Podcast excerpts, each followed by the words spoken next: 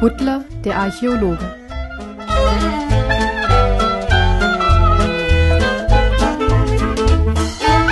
Kapitel 11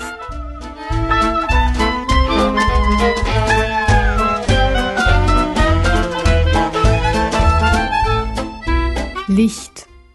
Überall war schimmerndes, leicht bläuliches Licht. Butler und Sir Johann hatten nach einiger Suche alte Holzlatten und Tücher in der Wüste gefunden und in dem unterirdischen Gewölbe ein kleines Floß gebaut. Es war gerade so breit, dass es ohne ans Ufer zu stoßen auf dem schmalen Bach von Aquasolaris in der geheimnisvollen Halle schwimmen konnte. Nachdem sie vorsichtig die Schwimmfähigkeit des Floßes getestet hatten, setzten sie sich darauf, Butler vorne und der größere Sir Johann hinter ihnen.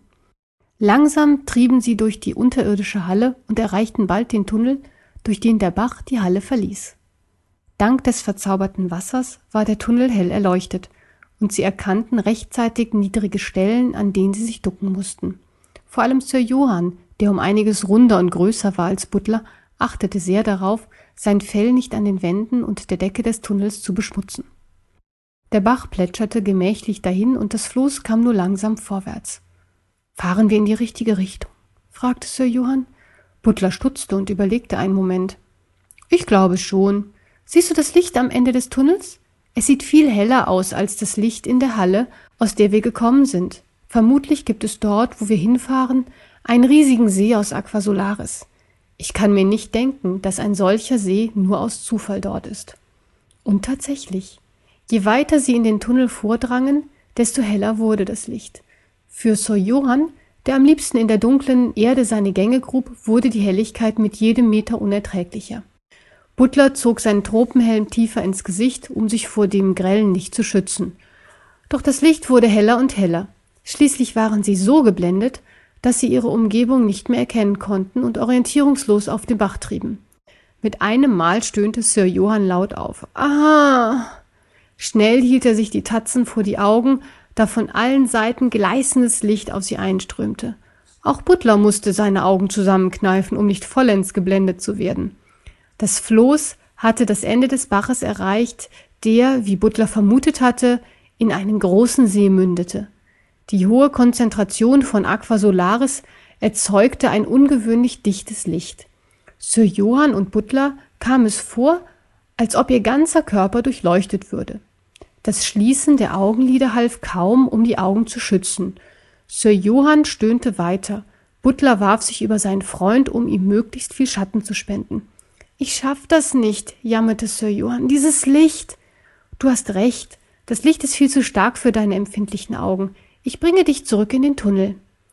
Butler schaffte es, seinem Freund Schatten zu spenden und gleichzeitig mit einer Tatze rudernd das Floß zurück zur Mündung des Baches zu lenken.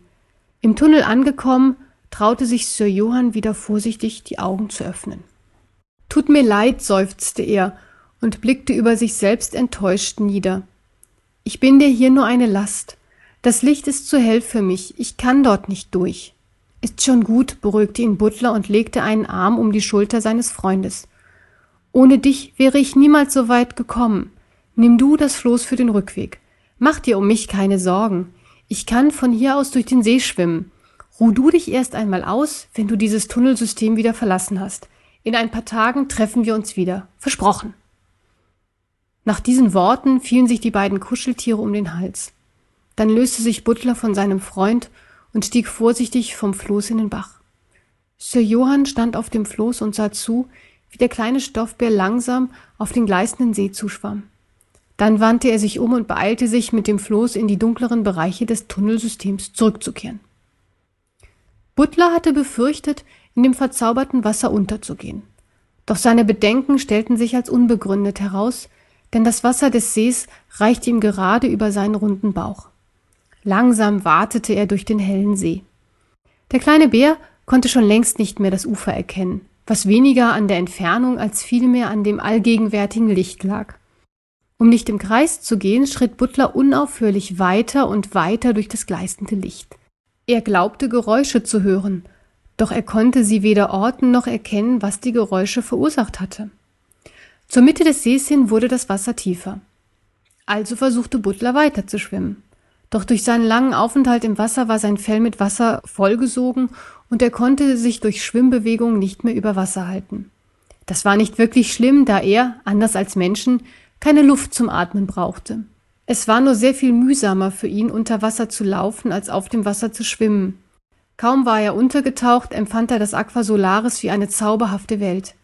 Das helle Wasser umgab ihn wie ein dichter Nebel. Das Licht war nun stärker als je zuvor und Butler musste seinen ganzen Willen aufbringen, um immer weiter geradeaus zu laufen. Mit der Zeit gewöhnten sich seine Augen an das Wasser und er konnte hier und da Nebelschwaden erkennen. Bald verdichteten sie sich zu schemenhaften Figuren, die ihn neugierig anschauten. Durch das Wasser hörte er Stimmen und aufgeregtes Gemurmel, konnte aber kein Wort verstehen. Die Figuren kamen und gingen und wichen vor ihm zurück, wenn er auf sie zukam. Er konnte die Umrisse von alten und jungen Menschen erkennen. Kamele trabten durch das Wasser und selbst ein Pinguin glaubte Butler zu erkennen. Menschen und Tiere aus unterschiedlichsten Epochen waren in der Wasserwelt vertreten. Und dann blieb der kleine Bär wie angewurzelt stehen.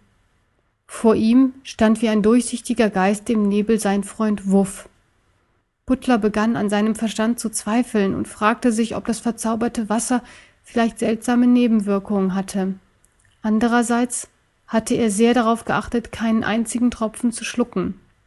Er wollte etwas zu dem Geschöpf sagen, doch Butler brachte unter Wasser kein Wort hervor. Wuff oder wer dieses Wesen auch immer war, starrte ihn an, als ob er nicht wusste, ob es wirklich Butler war. Dann machte er eine Handbewegung, die Butler bedeutete, ihm zu folgen. Butler schritt hinter dem geisterhaften Wesen durch das dichte, blendende Aqua Solaris hindurch. Immer mehr der schemenhaften Wesen kamen nun auf ihn zu und starrten ihn neugierig an. Andere lächelten oder nickten ihm aufmunternd zu. Vor ihm bahnte sich der Geist von Wuff unaufhaltsam seinen Weg durch den See. Nach einiger Zeit wurden die neugierigen Seebewohner weniger und Butler merkte, dass das Wasser wieder seichter wurde. Wuffs durchsichtige Gestalt blieb stehen und deutete in eine Richtung, in die Butler wohl weitergehen sollte. Butler wollte ihm danken, doch er brachte unter Wasser kein Wort heraus. Er blickte der Gestalt von Wuff in die Augen und glaubte, dort so etwas wie Hoffnung und gleichzeitig große Sorge zu erkennen. Dann blickte er in die Richtung, in die der Geist gezeigt hatte, und schritt, ohne sich noch einmal umzudrehen, auf das Ufer des Sees zu. Bald schon konnte er mit dem Kopf aus dem Wasser schauen und den Rand des Sees erkennen. Das Wasser wurde seichter und schließlich waren nur noch Butlers Füße vom Wasser bedeckt. Als er das Ende des Sees erreicht hatte, fand er ein großes Gewölbe vor, von dem aus eine Wendeltreppe in die Höhe führte. Das Licht des Sees spiegelte sich in tausenden kleinen Goldschuppen an den Wänden und der Decke wieder, so dass das gesamte Gewölbe von einem dichten goldenen Licht durchflutet war. Butler ging langsam auf die Treppe zu und stellte fest, dass seine noch nassen Füße leuchtende Fußstapfen hinterließen. Wie von Geisterhand verschwanden die Fußstapfen, sobald das Wasser im Boden versickert war. Beim Näherkommen erkannte Butler, dass die Treppe aus reinem Gold gefertigt war. Die Stufen waren mit feinsten Motiven verziert. Er konnte Miniaturabbildungen großer Paläste erkennen und auch eine Prozession, die einem von Kamelen getragenen Sarg folgte. Doch weder das edle Material noch die handwerkliche Meisterleistung interessierte Butler so sehr wie die Maße der Treppe. Denn die Stufen und das Geländer schienen geradezu für ihn gemacht zu sein. Die Treppe war viel zu winzig, als dass ein Mensch sie hätte nutzen können. Butler ahnte, dass die Treppe nicht für ihn, sondern für ein ganz anderes Geschöpf geschaffen worden war. Ihm war mulmig zumute, doch einen anderen Weg als diese Treppe schien es nicht zu geben. So setzte er vorsichtig einen Fuß auf die erste Stufe und begann, langsam und jedes unnötige Geräusch vermeidend, die Treppe emporzusteigen. Von der Treppe aus bot sich ihm ein fantastischer Blick über die unterirdische Höhle. Wie ein undurchlässiger und hellstrahlender Nebel lag der See unter ihm. Butler spürte die enorme Energie, die der See ausstrahlte, und ahnte, dass das Aqua Solaris weit mehr als nur leuchtendes Wasser war. Bald hatte er die Decke des Gewölbes erreicht, doch die Treppe führte weiter durch einen engen Schacht in die Höhe. Das Licht des Sees drang nur noch schwach in die schmale Öffnung vor, aber Butler schritt unbeirrt weiter Stufe um Stufe empor. Was war das? Er verharrte und lauschte angestrengt in die Stille. Und jetzt hörte er es deutlicher als zuvor. Ein scharrendes Geräusch, als ob Krallen auf Stein gewetzt würden. Butler wartete, das Geräusch verklang. Nach einigen Minuten der Stille war er sich sicher, dass, was auch immer das Scharren verursacht hatte, weitergezogen war. Aber eines war ihm nun bewusst. Er war nicht allein. Langsam und mit großer Vorsicht setzte er seinen Weg nach oben fort. Die Treppe endete in einem runden Raum. Dort in der Mitte stand eine große Schale, die bis zum Rand mit Aquasolaris gefüllt war, das den Raum in schimmerndes Licht tauchte. Butler schaute sich nach etwas Lebendigem um, das die unheimlichen Geräusche verursacht haben könnte, konnte aber kein Zeichen von Leben erkennen. Vorsichtig durchschritt und inspizierte er den Raum. Statuen säumten die Wände und der Boden war mit einem kunstvollen Mosaik verziert. Einige Gänge führten von dem Raum weg. An einer Seite entdeckte Butler das Bild eines Pharaos. Dicht daneben fand er das Bild eines chinesischen Kaisers. Butler traute kaum seinen Augen und sein Archäologenherz machte einen Sprung. Was für ein atemberaubendes Zeugnis der Geschichte hatte er hier gefunden. Die engen Kontakte zwischen China und Ägypten waren bisher nur vermutet worden. Ein Beweis dafür hatte jedoch noch kein Forscher erbringen können. Und hier, in diesem Raum, hatte er, Butler, ihn gefunden. Damit war auch seine These, dass diese Pyramide das Grab Kaiser Liungs war, fast schon Gewissheit. Butler, ganz überwältigt von seinem historischen Fund, setzte sich an den Rand der großen Schale. Sein Blick schweifte hinüber zu den steinernen Figuren, die an den Wänden standen. Eigenartig. Diese Statuen waren nicht die typischen Darstellungen von Göttern oder Pharaonen, wie sie üblicherweise in Städten wie dieser gefunden wurden. Es waren vielmehr verblüffend echt wirkende Statuen von Menschen aus den unterschiedlichsten Epochen. Sogar einige Kuscheltiere waren unter den aus Stein geformten Figuren. Hatten die alten Ägypter oder Chinesen Kuscheltiere als Gottheiten verehrt? Das wäre ein völlig neuer Aspekt, der die Geschichtsschreibung revolutionieren würde. Butler stand auf, um die Figuren näher zu betrachten. Dies hier schien ein Pinguin zu sein. Das war umso seltsamer, weil in der Antike weder in Ägypten noch in China ein Tier wie ein Pinguin bekannt gewesen war. Und hier stand das Abbild eines Mädchens. Ihre Gesichtszüge waren so fein gezeichnet, dass Butler den Eindruck gewann, dass die Figur nicht künstlich geschaffen, sondern das Mädchen mitten in der Bewegung versteinert worden war. Ihm kam ein furchtbarer Gedanke. Waren vielleicht alle diese steinernen Figuren vormals lebendige Wesen gewesen? Er ging nun von Figur zu Figur und betrachtete jede einzelne mit größter Sorgfalt, um einen Beweis für seine Vermutung zu finden.